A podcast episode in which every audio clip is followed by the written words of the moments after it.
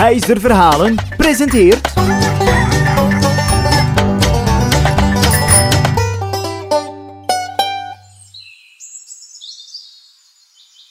Ah, horen jullie dat?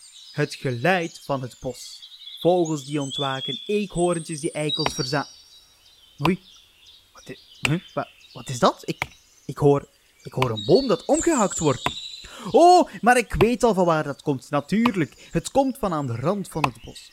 Daar woont een arme houthakker in een knus houten hutje die hij ooit lang geleden zelf in elkaar timmerde. Als je denkt dat hij eenzaam en alleen is, dan heb je het dik fout. Hij woont er samen met zijn kinderen, Hans en Grietje. Al lang en gelukkig. Maar dat was niet altijd het geval. Jaren geleden had hij een vrouw.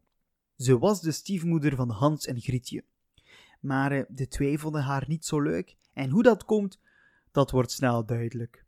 Oh, oh, ja, ja, ja. Ik denk dat het nu tijd is om de woorden uit te spreken waarmee een sprookje echt begint.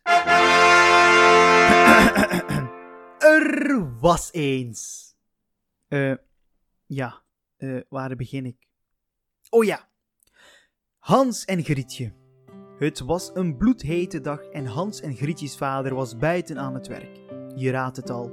Hout aan het kappen om die dan later te kunnen verkopen. Telkens als vader buiten aan het werk zat, moesten Hans en Grietje vervelende klusjes doen van hun stiefmoeder. Ze moesten onder andere schrobben, of zoals Grietje nu bezig was, de glazen aan het opblinken. En Grietje was zo hard bezig met die glazen, en plots... Ai, ai, ai, ai, ai. Daar kon de stiefmoeder niet mee lachen hoor. Domme gans, riep ze tegen Grietje. Grietje was heel boos, want het was maar een ongelukje. Het scheelde niet veel of Grietje had daar wat aan gedaan.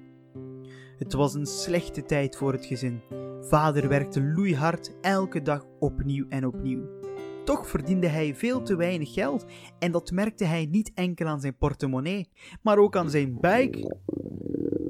Hij had al dagen niet gegeten omdat er niet genoeg eten was. Op een avond, nadat vader zijn lieve kinderen in bed stopte, zei hij tegen zijn vrouw: Lief, al ons geld is echt op. Daardoor hebben wij echter ook geen eten meer. Ik weet niet meer hoe het verder moet. De stiefmoeder haar ogen sprongen wijd open en al snel zei ze: We kunnen morgen de kinderen achterlaten in het bos, zo komen ze nooit meer naar huis. Wat? riep de boze houthakker. Dat kun je niet menen. De kinderen achterlaten in het bos. Maar zijn vrouw zei heel kort: Heb jij soms een beter idee? Door de vuistslag op tafel en de luide stem van vader waren de kinderen op slag wakker geworden en hoorden ze het plan. Ze waren alle twee heel erg verdrietig en zelfs Grietje moest erbij huilen, maar Hans legde troostend zijn arm om haar schouders en stelde haar gerust. Ga maar slapen, zusje, ik heb een plannetje. Hans was een snugger jongetje, wees daar maar zeker van. Midden in de nacht, toen iedereen sliep, stond hij op en sloop hij de deur uit. Hij liep op het pad voor hun houten huisje. Het pad glinsterde door de weerkaatsing van het maanlicht op de kiezelsteentjes. En daar was Hans zeer tevreden mee. Hij vulde zijn zakken vol met kiezelsteentjes en sloop daarna terug binnen om naar bed te gaan.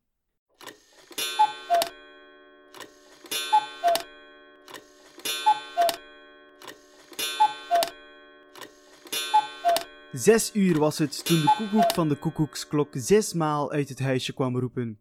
Iedereen in het huisje was wakker en tijd voor ontbijt was er niet. Ha ja, er was toch geen eten. Samen met hun stiefmoeder gingen Hans en Grietje het bos in om hout te sprokkelen. Kom aan, Hans, doorlopen nu, riep hun akelige stiefmoeder. Hans bleef af en toe een beetje achter. Dat deed hij expres. Zo kon hij onopvallend een wit kiezelsteentje laten vallen op de grond die hij de nacht voordien had opgeraapt voor hun huis. Hij maakte eigenlijk een lang spoor van kiezelsteentjes. Ze gingen dieper en dieper het bos in. Hoe dieper ze het bos ingingen, hoe donkerder het werd door de vele bladeren van de vele bomen.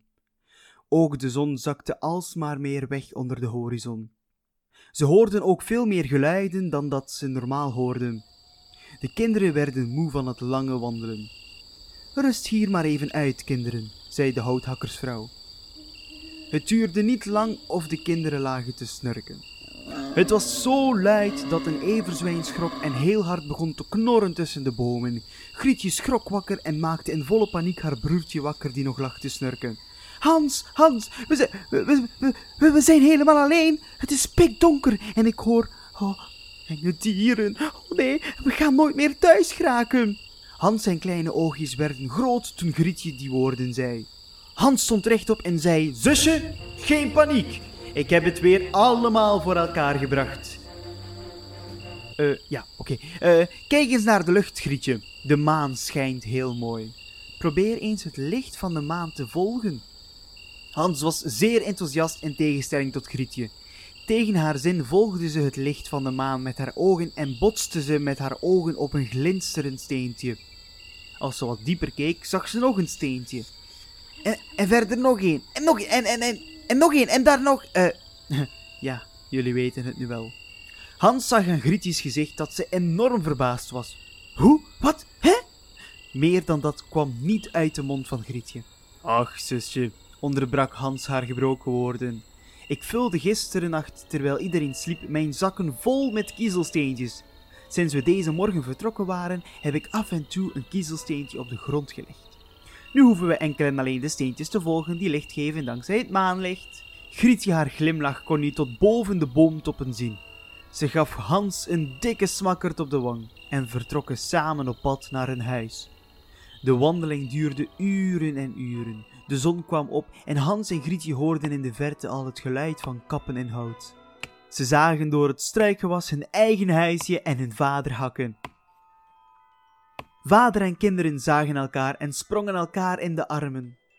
Oh, wat mooi. Oh, wat een blije koppen daar aan de rand van het bos. ja, goed. Vader kreeg ondertussen een brief van een boer die graag heel wat houten balken wilde kopen voor een nieuwe stal voor de koeien. Met het geld dat ze verdienden konden ze heel wat eten kopen. En ze leefden nog lang en ge...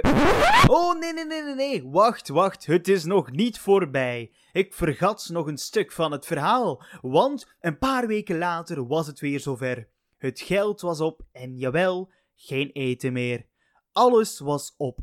Hans en Grietje luisterden hun ouders af en hoorden hun stiefmoeder zeggen: Morgen neem ik de kinderen nog dieper het bos in, zo ver dat ze de weg nooit meer kunnen vinden.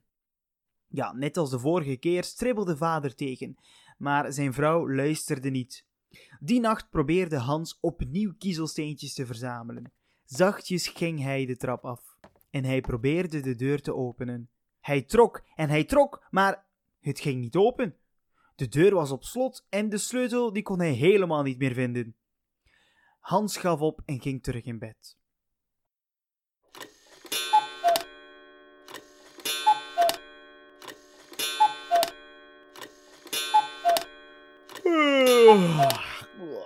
Zes uur was het. En deze keer was er wel tijd voor ontbijt. Een broodje en wat water. Hans dacht na en zei: Oh, ik ga het broodje sparen voor als ik later vandaag honger heb, want nu heb ik niet zo'n honger. Ja, de stiefmoeder die draaide met haar ogen en gaf er niet om. Ze had liever dat hij gewoon uithongerde. Ze vertrokken het bos in en opnieuw had Hans weer eens goed nagedacht. Hij verkruimelde het broodje onderweg en zo maakte hij een nieuw spoor doorheen het bos. Het was nu nog later als de vorige keer en nog donkerder. Ze kwamen met hun stiefmoeder aan bij een open plek en gingen daar wat uitrusten.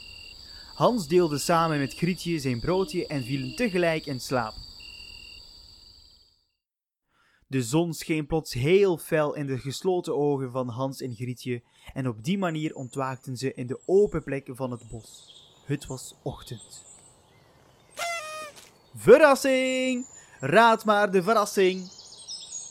Het is weer van dat. Stiefmoeder was alweer verdwenen. Hans zijn kleine oogjes werden groot toen hij het doorhad en hij zei alweer: Zusje, geen paniek. Ik heb het weer allemaal voor elkaar gebracht. Hans liep met volle trots naar de kruimels. Of, dat probeerde hij toch. Hij slaagde er maar niet in om nog een kruimeltje te vinden. Eh, uh, Grietje? Ik vind geen spoor meer van mijn spoor.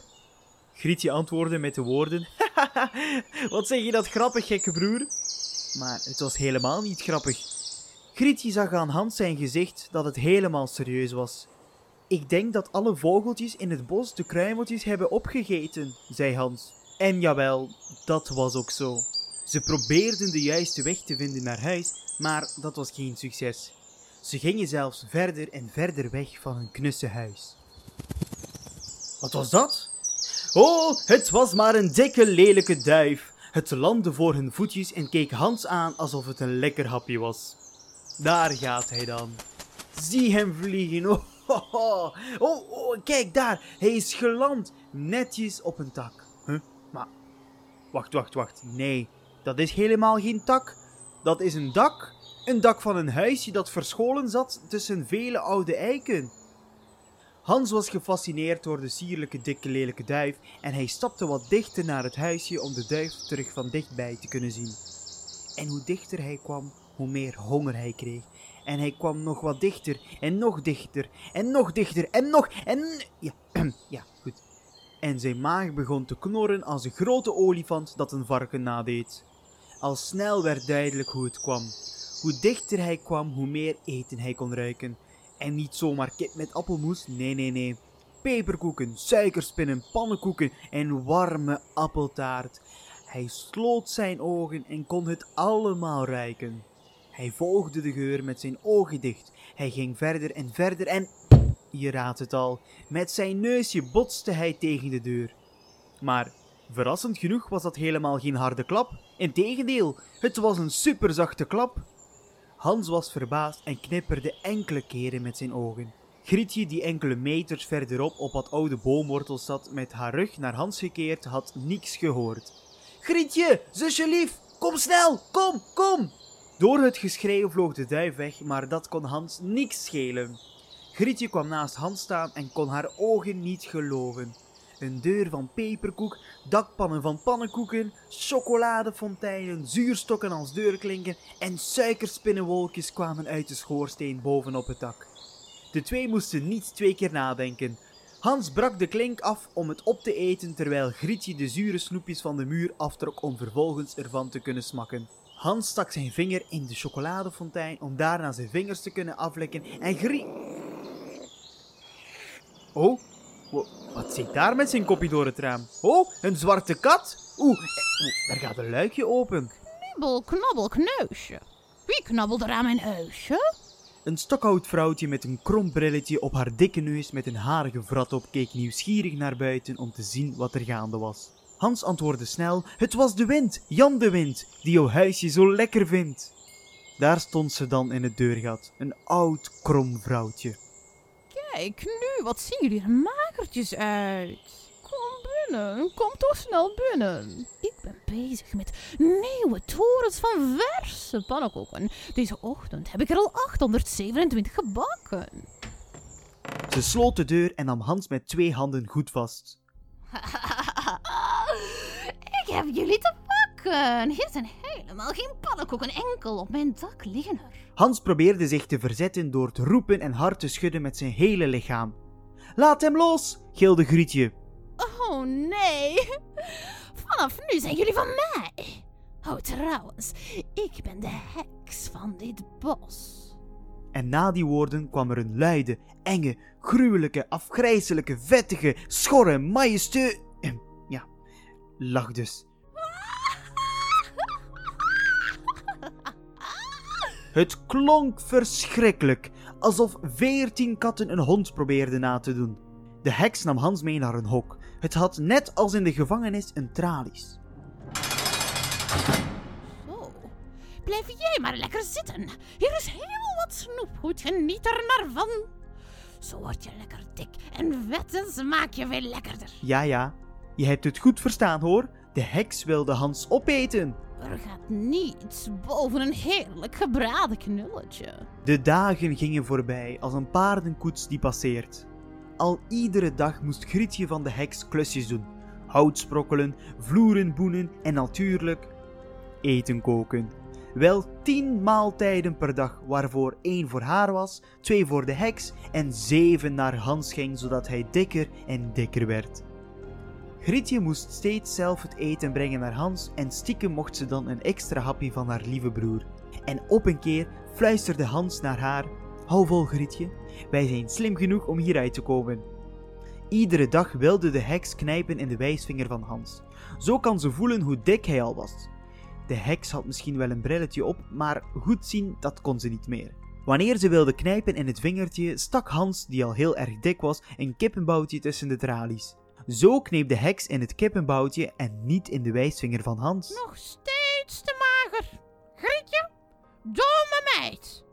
Bak nog wat meer spek voor je broer. Hij moet echt dikker worden. Een hele tijd later vond de heks het wel wat welletjes. Grietje, het is mooi geweest, dom kind. Gooi snel wat meer hout op het vuur. Ik eet vanavond toch wel een mager lapje jongetjesvlees. Grietje kon niet anders dan doen wat ze zei.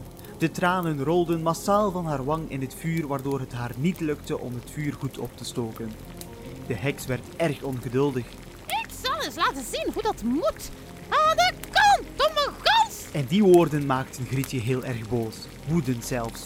Toen de heks vooroverboog om het vuur te doen opwakkeren, nam Grietje een aanloop en duwde ze dat onmens de oven in.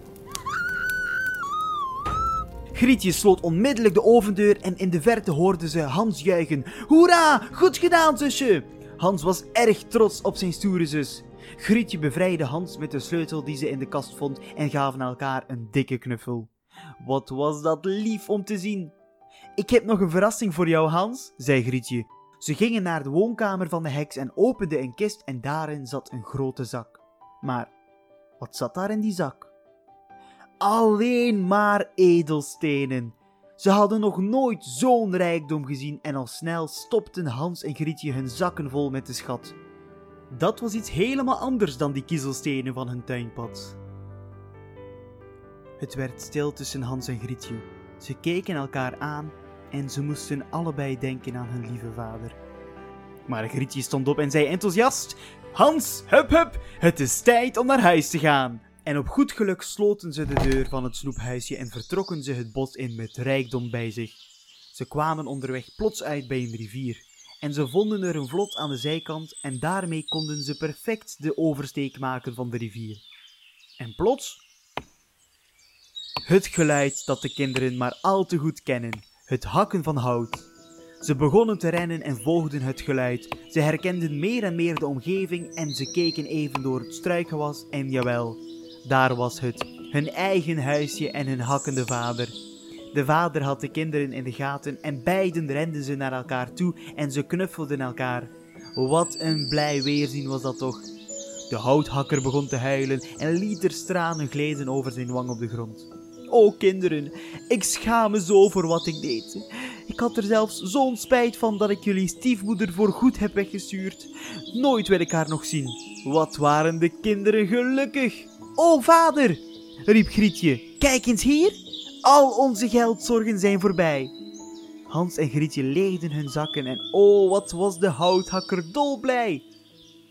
Maar het mooiste is dat ik jullie terug heb, sloot de vader af.